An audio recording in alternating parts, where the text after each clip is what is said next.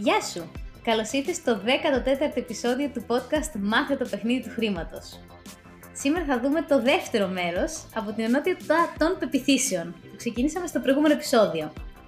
Αν δεν έχεις δει το προηγούμενο επεισόδιο, να σε σταματήσω. Πήγαινε ένα πίσω στο νούμερο 13 γιατί κάναμε μια εισαγωγή στις πεπιθήσεις και μετά βάλε να ακούσεις αυτό. Είναι πολύ σημαντικό γιατί το ένα συνεχίζει μετά, συμπληρώνει το άλλο. Αλλά ας κάνω να σου θυμίσω μια εισαγωγή για το τι είναι η πεποίθηση. Πεπιθήσεις είναι κάποια πιστεύω τα οποία έχουμε χτίσει κατά τη διάρκεια της ζωής μας. Είμαστε σίγουροι ότι ισχύουν και έχουμε αποδείξεις ότι ισχύουν αυτά στην καθημερινότητά μου. Okay. Και προφανώς τα βλέπω συνέχεια μπροστά μου και τα έλκω. Καλώς ήρθες στο podcast Μάθε το παιχνίδι του χρήματος. Ζούμε σε έναν κόσμο όπου το χρήμα παίζει κυρίαρχο ρόλο. Αλλά κανείς δεν μας έχει εξηγήσει τους κανόνες του παιχνιδιού, καθώς η οικονομική παιδεία δεν διδάσκεται στα σχολεία. Αυτό είναι το σωστό μέρος για σένα που θέλεις να μάθεις πώς να διαχειρίζεσαι σωστά τα χρήματά σου, πώς να αποκτήσεις παθητικά εισοδήματα και πώς να αρχίσεις να χτίζεις όλες τις σωστές συνήθειες που θα σε βοηθήσουν να πετύχεις όλα όσα ονειρεύεσαι. Παρέα με την Αλεξία Βασδέκη και τον Αλέξιο Βανδόρο θα δούμε όλα αυτά και πολλά ακόμα. Γιατί το παιχνίδι του χρήματος είναι τελικά το παιχνίδι της ζωής. Πεπιθήσεις έχουμε για τα πάντα στη ζωή. Και υπάρχουν θετικές, υποστηρικτικές, δηλαδή, ή, ή αρνητικές οι οποίες με περιορίζουν. Το θέμα είναι λοιπόν να ξέρω ποιες είναι αυτές που με περιορίζουν, με σκοπό να τις αλλάξω και να τις κάνω κάποια στιγμή υποστηρικτικές. Γιατί ένας από τους λόγους από τους βασικότερους λόγους που δεν πετυχαίνουμε όλα όσα ονειρευόμαστε, είναι ότι έχουμε κάποιες πεπιθήσεις που μας κρατάνε σαν άγκυρες προς τα κάτω. Οπότε πάμε να δούμε σήμερα λίγο πιο συγκεκριμένα ποιες είναι κάποιες οικονομικές πεπιθήσεις που μπορεί να έχεις και θα σε βοηθήσουμε κιόλας να μπεις στη δικασία να τι εντοπίσεις, που είναι και το πρώτο σημαντικό βήμα για αναγνώριση. Καλησπέρα και από εμένα.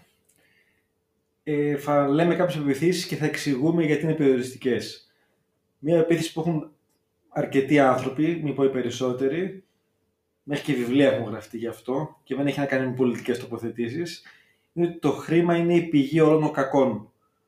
Και επειδή κανείς άνθρωπος δεν θέλει να είναι κακός από τη φύση του, τι κάνει ουσιαστικά, αποφεύγει το χρήμα ή το πολύ χρήμα για να μην γίνει κακός. Ή για να μην φέρει κάποια δεινά στη ζωή του. Δηλαδή, αν πιστεύει ότι το χρήμα είναι η πηγή όλων των κακών, εάν κατακτήσει και έχει πολλά ή πάρα πολλά ή πάρα πάρα πολλά χρήματα, ότι αυτά θα ακολουθούνται πάντα από κάποια κακά γεγονότα στη ζωή του ή κακούς ανθρώπους. Το οποίο, όπως και κάθε αρνητική υπεποίθηση, προφανώς και περιέχει τόση αλήθεια, όσο και δεν αληθεύει ταυτόχρονα. Τι σημαίνει αυτό; Οι, για τις πεπιθήσεις που έχω στη ζωή μου, προφανώς έχω αποδείξεις. Έχω ανάγκη να αποδεικνύω στον εαυτό μου ότι αυτό που πιστεύω είναι αλήθεια, είναι ανάγκη στην ταυτότητά μου. Άρα και για την πεποίθηση αυτή, εννοείται ότι έχω άπειρα παραδείγματα ανθρώπων οι οποίοι υποφέρουν επειδή έχουν πολλά χρήματα ή δυστυχούν επειδή έχουν πολλά χρήματα, οτιδήποτε άλλο. Αντίστοιχα, αν μπορέσω να ψάξω και να δω το ακριβώς αντίθετο αν ισχύει, έτσι το χρήμα είναι πηγή όλων των καλών ή πολλών καλών πραγμάτων. Φυσικά και αυτό είναι αλήθεια. Γιατί ζούμε σε μια κοινωνία που το χρήμα παίζει πάρα πολύ βασικό ρόλο ακόμα και αγαθοεργίες να θες να κάνεις και φιλανθρωπίες και να βοηθήσεις και οτιδήποτε άλλο, πέρα από το χρόνο σου που είναι κάτι πολύ σημαντικό, ε, εάν έχεις και μερικές χιλιάδες, μερικά εκατομμύρια ευρώ, λίγο καλύτερα μπορείς να τα κάνεις στην πράξη. Η Μια άλλη πεποίθηση είναι ότι το χρήμα είναι βρώμικο. Ξανά, αν κάποιος πιστεύει ότι το χρήμα είναι βρώμικο, προφανώς επειδή το νιώθεις τόσο έντονα ότι αυτό είναι κάτι κακό, κάτι βρώμικο, δεν θα το φέρνεις και στη ζωή σου. Θες να το αποφύγεις προκειμένου να μην το βιώσεις όλο αυτό. Θα το φέρνει τόσο όσο. Δηλαδή θα έχεις για να βγάλεις το μήνα και θα το φάρθει, θα το διώχνεις από πάνω σου. Αυτό, μια παρένθεση, αυτό που χρειάζεται να καταλάβεις για τις πεπιθήσεις είναι ότι. Εμένα, αυτό μου είχε δυσκολέψει στην αρχή. Είναι τα πιστεύω σου, αυτά που είσαι σίγουρος ότι έτσι είναι η ζωή, έτσι είναι η πραγματικότητα. Ότι, ότι έτσι έχουν τα πράγματα. Αυτό είναι μια πεποίθηση για να σε βοηθήσω λίγο να την εντοπίσεις. Γιατί εγώ μου στείλω ότι Μα αυτό δεν είναι πεποίθησή μου. Απλά έτσι λειτουργεί ο κόσμος, έτσι λειτουργεί η ζωή. Αλλά δεν είναι έτσι. Έτσι λειτουργεί για σένα η ζωή. Και κάτι πολύ ωραίο που είχατε πει είναι ότι οι πεπιθήσει είναι σαν. Πώς το λες αυτό με τα γελιά, ένας φακός. Πώς... Ναι, οι πεπιθήσεις που έχω είναι κάποιοι, κάποια πολύχρωμα φίλτρα που φοράω στα γυαλιά μου. Αν εγώ φοράω πράσινα γυαλιά, θα τα βλέπω όλα πράσινα. Αν η φοράει κόκκινα γυαλιά, θα τα βλέπει όλα κόκκινα. Μπορεί να βλέπουμε το ίδιο γεγονός που είναι ουδέτερο, εγώ, το ίδιο αντικείμενο, εγώ λέω είναι πράσινο ή ότι είναι κόκκινο. Και να το πιστεύουμε τόσο βαθιά, γιατί το βλέπω εκείνη την ώρα και το βιώνω ότι είναι έτσι. Αλλά επειδή δεν υπάρχει πραγματική πραγματικότητα, δεν υπάρχει αντικειμενική πραγματικότητα. Ένα παράδειγμα άσχετο με τα χρήματα. Μπορεί αυτή τη στιγμή να πίνουμε καφέ κάπου έξω και να δούμε έναν γονιό ο οποίος χτυπάει το παιδί του. Έκανε μια σκανταλιά και του, του ρίχνει δύο χαστούκια. Κάποιοι με το που το λέω αυτό ήδη εκνευρίζεται και φουντώνεται. Και εγώ να έχω την πεποίθηση, γιατί είμαι 60 χρονών, μπράβο, υπάρχουν ακόμα σωστοί γονείς. Το ξύλο βγήκε από τον παράδεισο. Γενιές μεγαλώσαν έτσι, ε. Γενιές μεγαλώσαν με αυτό. Και τα έχουν όλοι καλομαθημένα και μπράβο σε αυτόν. Και η Αλεξία που κάθεται δίπλα μου, που είναι έτσι πιο μοντέρνα και προχωρημένη, μπορεί να σηκωθεί και να πάει να το τραβήξει και το παιδί, να τον βρει, να μαλώσει ή να φωνάξει και την αστυνομία. Και το γεγονός είναι το ίδιο, έτσι. Είναι ουδέτερο, δεν έχει αν είναι καλό ή κακό. Ο καθένας το μεταφράζει βάσει των πεπιθήσεων που έχει, για να το καταλάβουμε πολύ πρακτικά. Και δεν έχει ποιος έχει δίκιο ή άδικο. Ο καθένας στη δικιά του πραγματικότητα έχει δίκιο. Ακριβώς. Και γι' αυτό πολλές φορές και σαν τσακωμό δεν μπορείς να βγάλεις άκρη. Αυτό είναι βασική αρχή στην επικοινωνία. Κάποια στιγμή συνέρα το αποφασίζω, ελάτε μια βόλτα. Όποιον το επόμενο δεν έχει σημασία όπου επειδή στη, στη μέθοδο το αποφασίζω οι πεπιθήσεις είναι τους βασικούς πυλώνες που χρησιμοποιούμε εκεί. Σε όποια θεματική και να αναπτύσσουμε θα, θα καταλάβετε και θα μάθετε πρακτικά πάρα πολλά πράγματα και πώς τα αλλάζουμε κυρίως. Mm. Τώρα από ένα podcast δεν λέγεται, ούτε χρόνος υπάρχει, ούτε η αλληλεπίδραση μεταξύ μας. Αυτό χρειάζεται αρκετούς μήνες και εβδομαδιαία δουλειά σε προσωπικό επίπεδο για να μάθω την τεχνική και μετά είναι πολύ εύκολο να δώσω μου. Μια άλλη πεποίθηση είναι ότι δεν αξίζω να γίνω πλούσιος. Γιατί για κάποιο λόγο δημιούργησα αυτήν την... αυτό το πιστεύω μέσα μου, αυτά που άκουγα μικρό παιδί, βίωνα στην οικογένειά μου και ότι εγώ δεν το αξίζω. Και αν πιστεύω ότι δεν το αξίζω και δεν κάνω ό,τι χρειάζεται και αν το πλησιάσω με κάποιο τρόπο κατά λάθος, ε, θα το διώξω μακριά μου γιατί δεν το αξίζω. Είναι τόσο όπως αν πιστεύω ότι δεν αξίζω και δεν θα έχω ποτέ μια ευτυχισμένη σχέση και μια οικογένεια, ε, προφανώς και δεν θα την έχω ποτέ. Και αν μου τύχει και κανένας άνθρωπος κοντά μου που να μπορούμε να την κάνουμε μαζί, θα κάνω ό,τι χρειάζεται για να φύγει μακριά μου, γιατί πιστεύω ότι δεν το αξίζω. Μόνο οι πλεονέκτες και οι ανέντιμοι κάνουν λεφτά. Ή ότι όσοι έχουν λεφτά πατάνε επιπτωμάτων, π.χ. Αν έχεις αυτή την πεποίθηση, αυτός είναι ένας από τους βασικούς λόγους που αυτή τη στιγμή δεν έχεις αρκετά χρήματα, γιατί πιστεύεις ότι χρειάζεται να είσαι ανέντιμος για να μπορέσεις να αποκτήσεις χρήματα.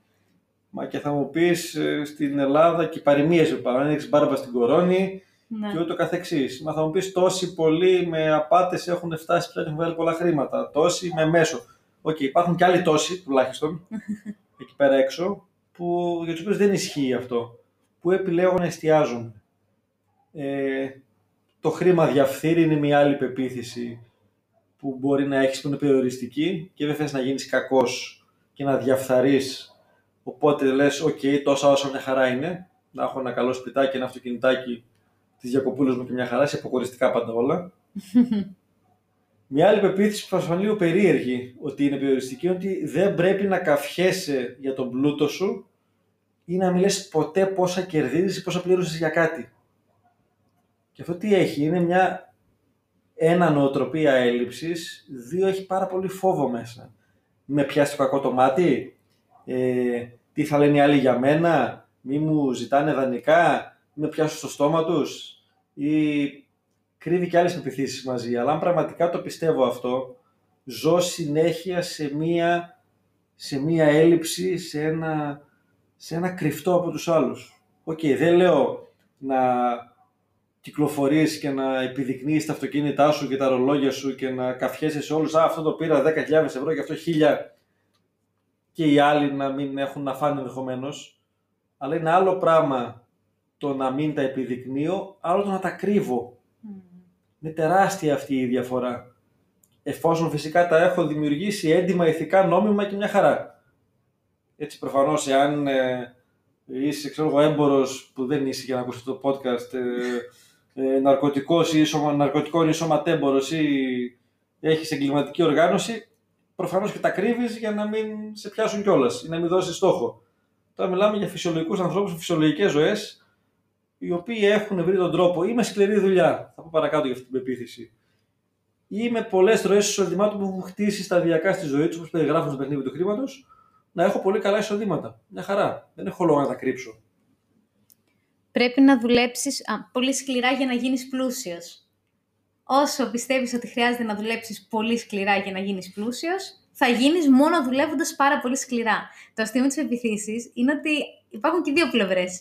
Άμα θες να εστιάσει ότι χρειάζεται να δουλέψεις πολύ σκληρά για να γίνεις πλούσιος, αυτό θα κάνεις μια ζωή και θα βρίσκεις ανθρώπους οι οποίοι δουλεύουν πολύ σκληρά. Και, και, και μπορεί να γίνεις και πλούσιος, αλλά.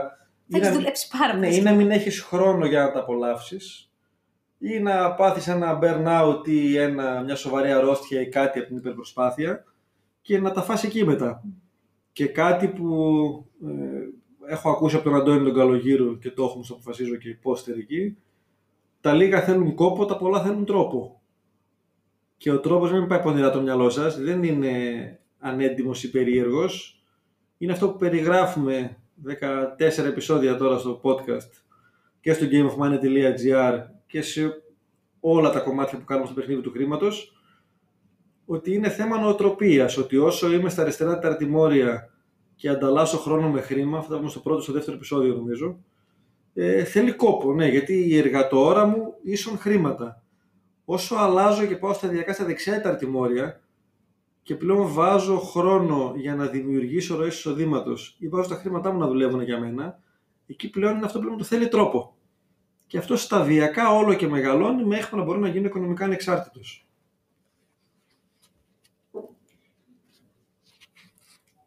Πάμε επόμενη. Το χρήμα δεν εξασφαλίζει την ευτυχία. Όσοι υπάρχουν μια μερίδα ανθρώπων που πιστεύουν ότι το χρήμα δεν εξασφαλίζει την επιτυχία. Και άλλοι που πιστεύουν το... την ευτυχία, συγγνώμη. Και άλλοι που λένε ότι εξασφαλίζει. Ό,τι πιστεύεις είναι αυτό που λέμε. Αυτό θα βιώνεις. Εμένα κάτι που με έχει βοηθήσει πάρα πολύ είναι στο να, να, να δεις ότι υπάρχουν παραδείγματα και από την άλλη πλευρά, αν είσαι βέβαιος. Αν είσαι βέβαιος ότι το χρήμα δεν εξασφαλίζει την ευτυχία, ψάξε και βρες ανθρώπους όπου έχουν χρήμα και είναι πραγματικά ευτυχισμένοι. Υπάρχουν εκεί έξω, στεγγιόμαι. Ακόμα και το πιστεύεις πάρα πολύ έντονα και είσαι σίγουρος ή σίγουρη ότι δεν υπάρχουν. Και σε αυτό νομίζω το είχα πει σε προηγούμενο επεισόδιο, το ξαναλέω τώρα γιατί κολλάει εδώ, το λέω εντάχει. Έχουν γίνει μελέτες σε πανεπιστήμια και ερευνητικά κέντρα για τα επίπεδα ευτυχίας και πλούτου και χρημάτων. Και ότι σταδιακά μέχρι τα 75.000 δολάρια ή ευρώ αντίστοιχα, όσο ανεβαίνουν τα εισοδήματά σου, ανεβαίνει εξίσου και τα, τα επίπεδα ευτυχίας που έχεις. Άλλο να βγάζει 20.000 το χρόνο, άλλο 40, άλλο 60, άλλο 75. Από τα 75.000 και πάνω, όχι απλά δεν ανεβαίνει αναλογικά, από ένα ποσό και πάνω μπορεί να μειώνεται κιόλας, γιατί αυξάνονται ενδεχομένως αν τα βγάζεις ειδικά στα λάθος τα αρτημόρια, οι ευθύνες και το άγχος και τα υπόλοιπα. Φυσικά μπορώ να βγάζω και 750 το χρόνο και 7,5 εκατομμύρια και 75 εκατομμύρια και να είμαι φούλο ευτυχισμένος. Αλλά για τον μέσο άνθρωπο τα επίπεδα ευτυχίας είναι μέχρι τα 75.000 ευρώ. Από εκεί και πέρα, εάν δεν κάνω πράγματα που με παθιάζουν, που μου αρέσουν, που τα γουστάρω, που να δημιουργούν αξία στους άλλους ανθρώπους και να τους βοηθάω να εξελίσσονται και γίνονται καλύτεροι, να ψήνουν προβλήματα, τότε δεν θα έρθουν λογικά ποτέ τα πολύ παραπάνω χρήματα. Αλλά δεν έχω να κάνω με την ευτυχία. Την ευτυχία την παίρνω από αυτά που κάνω. Τα χρήματα είναι το αποτέλεσμα. Και όπως λες ότι το χρήμα είναι ουδέτερο, δεν έχει θετικό ή αρνητικό, ανάλογα με το πώς το χρησιμοποιήσει είναι θετικό ή αρνητικό. Ο καθένας με τις πεπιθήσεις του κρίνει αν το χρήμα είναι κάτι καλό ή αν το χρήμα είναι κάτι κακό. Μα ένα κλασικό παράδειγμα που χρησιμοποιώ εδώ είναι το εξής. Ε, λέει ο άλλος ότι αν βγάλω ένα τι να το κάνω ένα εκατομμύριο ευρώ να το βγάλω. Ε, εγώ θέλω να βοηθάω τους ανθρώπους και να κάνω φιλανθρωπία κτλ. OK. Okay. Δηλαδή αν είχες ένα εκατομμύριο ευρώ το χρόνο και το έριχνες στις φιλανθρωπίες, θα ήταν καλύτερα ή χειρότερα από αυτό που κάνεις τώρα; Προφανώς ήταν καλύτερα. Μμ. Αλλά το πού θα το χρησιμοποιήσω το χρήμα; Ε, έχει να κάνει με τις αξίες μου και με άλλα πράγματα. Το χρήμα από μόνο του είναι ουδέτερο. Όπως τα πάντα στο σύμπαν. Αυτό πραγματικά θέλω να, να, να σας μείνει και να σου μείνει μέσα σου. Δεν έχει πρόσημο το χρήμα. Το πώς το χρησιμοποιώ, αν θα το χρησιμοποιήσω ε, για καλές πράξεις ή για κακές πράξεις, για να κάνω καλό στον κόσμο ή μόνο για την πάρτη μου, ένα άλλο που έλεγε ο, ο Γκραν Καρντών, ένας Αμερικάνος που παρακολουθώ κατά καιρούς έτσι, μαρκετήρ και με τα ακίνητα Και τις πωλήσεις. και τις πωλήσεις. έτσι, εντάξει, Είναι πολύ αλαζόνας και πολύ περίεργο το στυλάκι του. Κρατάω την ουσία από αυτά που λέει. Ε, είναι το εξής, ότι αν έχεις έρθει σε αυτόν το- τον κόσμο με τα αντίστοιχα ταλέντα και την ικανότητα να βγάζεις 100 εκατομμύρια το χρόνο να κερδίζεις και εσύ βγάζεις ένα εκατομμύριο και λες ότι καλά είμαι. Η οικογένειά μου είναι μια χαρά, έχω και τα αυτοκίνητά μου και τα σπίτια μου και περνάμε μια χαρά εδώ πέρα. Αυτό είναι τόσο εγωιστικό και τόσο αρνητικό για αυτά που σου έχουν δοθεί σαν χαρίσματα που στερεί στον κόσμο τα υπόλοιπα. Από ό,τι θα προσέφερες, γιατί για να κερδίσεις 100 εκατομμύρια αντί για ένα, θα έχεις δώσει αξία στον κόσμο εκεί πέρα έξω. Ένα το κρατούμενο. Δύο, πάρ τα υπόλοιπα 99 αν δεν τα χρειάζεσαι εσύ και μοίρασέ τα. Δώσ' τα έξω στον κόσμο, κάτω ό,τι θες, κάτω σχολεία, κάτω ό,τι γουστάρεις να τα κάνεις. Αλλά το να βάζεις φρένο στις ικανότητες που σου έχει χαρίσει απλόχερα το σύμπαν, για να συντονιστούμε, όποιος τις θα έχει δώσει, είναι πάρα πολύ κακό για αυτό και μπορεί να ακούγεται πολύ περίεργο αυτό που λέω τώρα, αλλά έχει μια δόση αλήθειας μέσα. Ή μεγάλη δόση για μένα προσωπικά.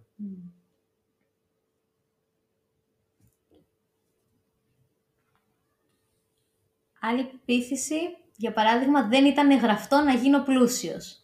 Αν ήταν, θα είχα ήδη γίνει. Ε, ξανά είναι η ίδια λογική. Αν πιστεύεις ότι δεν είναι γραφτό να γίνεις πλούσιος, πραγματικά δεν πρόκειται να γίνεις. Είναι περιορίζεσαι, αυτοπεριορίζεσαι. Και, και, για- Περιορίζεις τον εαυτό σου. και ε, άλλες πεπιθήσεις στην πραγματική ζωή είναι ε, είμαι πολύ νέος Για να έχω για να- αρκετά χρήματα. Ναι, είμαι πολύ γέρος τώρα για να το κάνω. Όλα αυτά είναι πεπιθήσεις που προφανώς έχεις αποδείξεις αλλά ισχύουν και τα αντίθετα. Διάβασε βιογραφίες και αν μπεις στο ίντερνετ έχει πόσοι γίνανε εκατομμυριούχοι στα 20, στα 30, στα 50, στα 70. Έτσι, επιχειρηματίες όπως ο KFC, ο Σάντερς και τα υπόλοιπα που σε πολύ προχωρημένη ηλικία που ήταν υπάλληλος στρατιωτικός ήταν άνθρωπος Μμ. και ξαφνικά κάνει ένα κολοσσό παγκόσμιο. Άρα ε, να το θέλω καταρχήν, αλλά δεν παίζει ρόλο ούτε η ηλικία, ούτε το που γεννήθηκε, ούτε ο κοινωνικός στάτου, τίποτα, τίποτα, τίποτα. Και για να το κλείσουμε σαν θέμα, εάν δεν ανακαλύψω καταρχήν ποιες είναι οι περιοριστικές πεπιθήσει για το χρήμα, ουσιαστικά βαδίζω στα τυφλά και ένας απλός τρόπος για να βρω τις πεπιθήσεις σε αυτή τη ζωή είναι ο εξής. Οτιδήποτε κάνω εύκολα, άνετα και απλά στη ζωή μου, έχω υποστηρικτικές πεπιθήσεις γι' αυτό. Οτιδήποτε με ζορίζει, με δυσκολεύει, το αναβάλω, το φοβάμαι, από πίσω κρύβεται μια περιοριστική πεποίθηση. Άρα τι έχω να παρατηρήσω τη ζωή μου και δει τα οικονομικά μου. Πού ζορίζομαι, πού δυσκολεύομαι, πού φοβάμαι να πάω και από εκεί πίσω μπορώ να δω, δεν είναι τόσο απλό όσο το λέω τώρα, ή μπορεί και να είναι, ποια πεποίθηση κρύβεται. Αυτές τις περιοριστικές πεπιθήσεις θέλω να τις γράψω, να τις αναγνωρίσω καταρχήν. Καταρχάς από ό,τι είπαμε μαζί, σημείωσε κάτι που να, που να, σε, Που να σε εκφράζουν. που να σε εκφράζει και σένα. Δηλαδή, αν άκουσες κάποιες από αυτές τις πεπιθήσεις και λες, Α, και εγώ την έχω αυτή ή την έχω σκεφτεί, γράψει την. Είναι το πρώτο κομμάτι η αναγνώριση. Να ξέρεις ότι έχεις αυτή την περιοριστική Ή κάνω στον εαυτό σου την ερώτηση. Πράγμα, τι πιστεύω για το χρήμα, τι είναι το χρήμα για μένα, και γράψεις σε ένα χαρτί. Εκεί πέρα μέσα θα έχει και υποστηρικτικές και περιοριστικές. Ένα άλλο παιχνίδι που μπορείς να κάνεις είναι να, μιλάς, να μιλήσεις με τους φίλους σου για τα χρήματα και τα οικονομικά. Και να παρατηρήσεις και να ακούς τι πραγματικά λένε. Και στους άλλους θα παρατηρήσεις πολύ πιο εύκολα από τον εαυτό σου. Και να δεις κάποιες πεπιθήσεις που συμφωνείς και εσύ. Οπ, μια περιοριστική τη γράφω. Ή μια υποστηρικτική αντίστοιχα. Είναι εκπληκτικό αν αρχίσεις να παρατηρείς. Τους άλλους έχει δίκιο, Άλεξ, είναι πιο εύκολο και εσένα να παρατηρήσει εννοείται. Αλλά αν αρχίσεις σε μια συζήτηση να παρατηρήσεις τι είναι αυτά που λέει ο καθένας και στα οικονομικά και εκτός, θα δεις ότι κάθε τι που λέει είναι μια πεποίθηση που έχει. Με κάποιες θα συμφωνείς, με κάποιες θα διαφωνείς. Αλλά είναι εκπληκτικό πώς σε μια συζήτηση ουσιαστικά προβάλλουμε όλες τις πεπιθήσεις που έχουμε στη ζωή μας. Οπότε ξεκίνα με αυτό που λέει ε, ο Αλέξης να τις γράψεις, γιατί είναι το πρώτο κομμάτι αυτό. Και μετά θα δούμε, θα τις κάνουμε αυτές. Μετά το Στο αποφασίζω. ναι. Έλα το αποφασίζω. Γιατί εκεί το δουλεύουμε και εγώ το έχω δουλέψει σαν μαθήτρια πόσο, τρεις μήνες, τέσσερις. Αρκετά. Αρκετά. Και του χρόνου το δουλέψεις περισσότερο. Τέλεια. Και αντίστοιχα, αναλύουμε αρκετά για τις επιθέσεις προφανώς μεταξύ πολλών άλλων στο e-course, στο gameofmoney.gr. Ε, αν δεν το έχεις δει ακόμα, αξίζει τον κόπο να αφιερώσεις 5 ώρες από τη ζωή σου και μια μικρή αξία την οποία έχει, γιατί είναι σε μια προσφορά, ε, για να μπορέσεις να δεις ποια είναι η σωστή νοοτροπία και μέσα εκεί πώς κουμπώνουν και οι πεπιθήσει. Σούπερ. Σε ευχαριστούμε πάρα πολύ για το χρόνο σου και τα λέμε στο επόμενο επεισόδιο. Καλή συνέχεια. Πώς θα σου φαινόταν αν υπήρχε ένας τρόπος να βρεις 10 επιπλέον ώρες μέσα στην εβδομάδα σου; Τέλειο.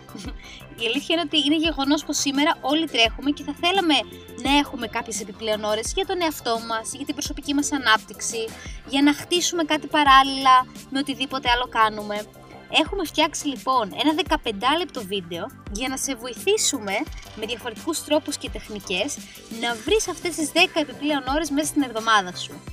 Μπες στο βρεσχρόνο.gr σας το, το κάνω spelling στα αγγλικά είναι V-R-E-S βρες και ο χρόνος είναι xrono.gr Από εκεί μπορείς να το κατεβάσεις και είναι εντελώς δωρεάν.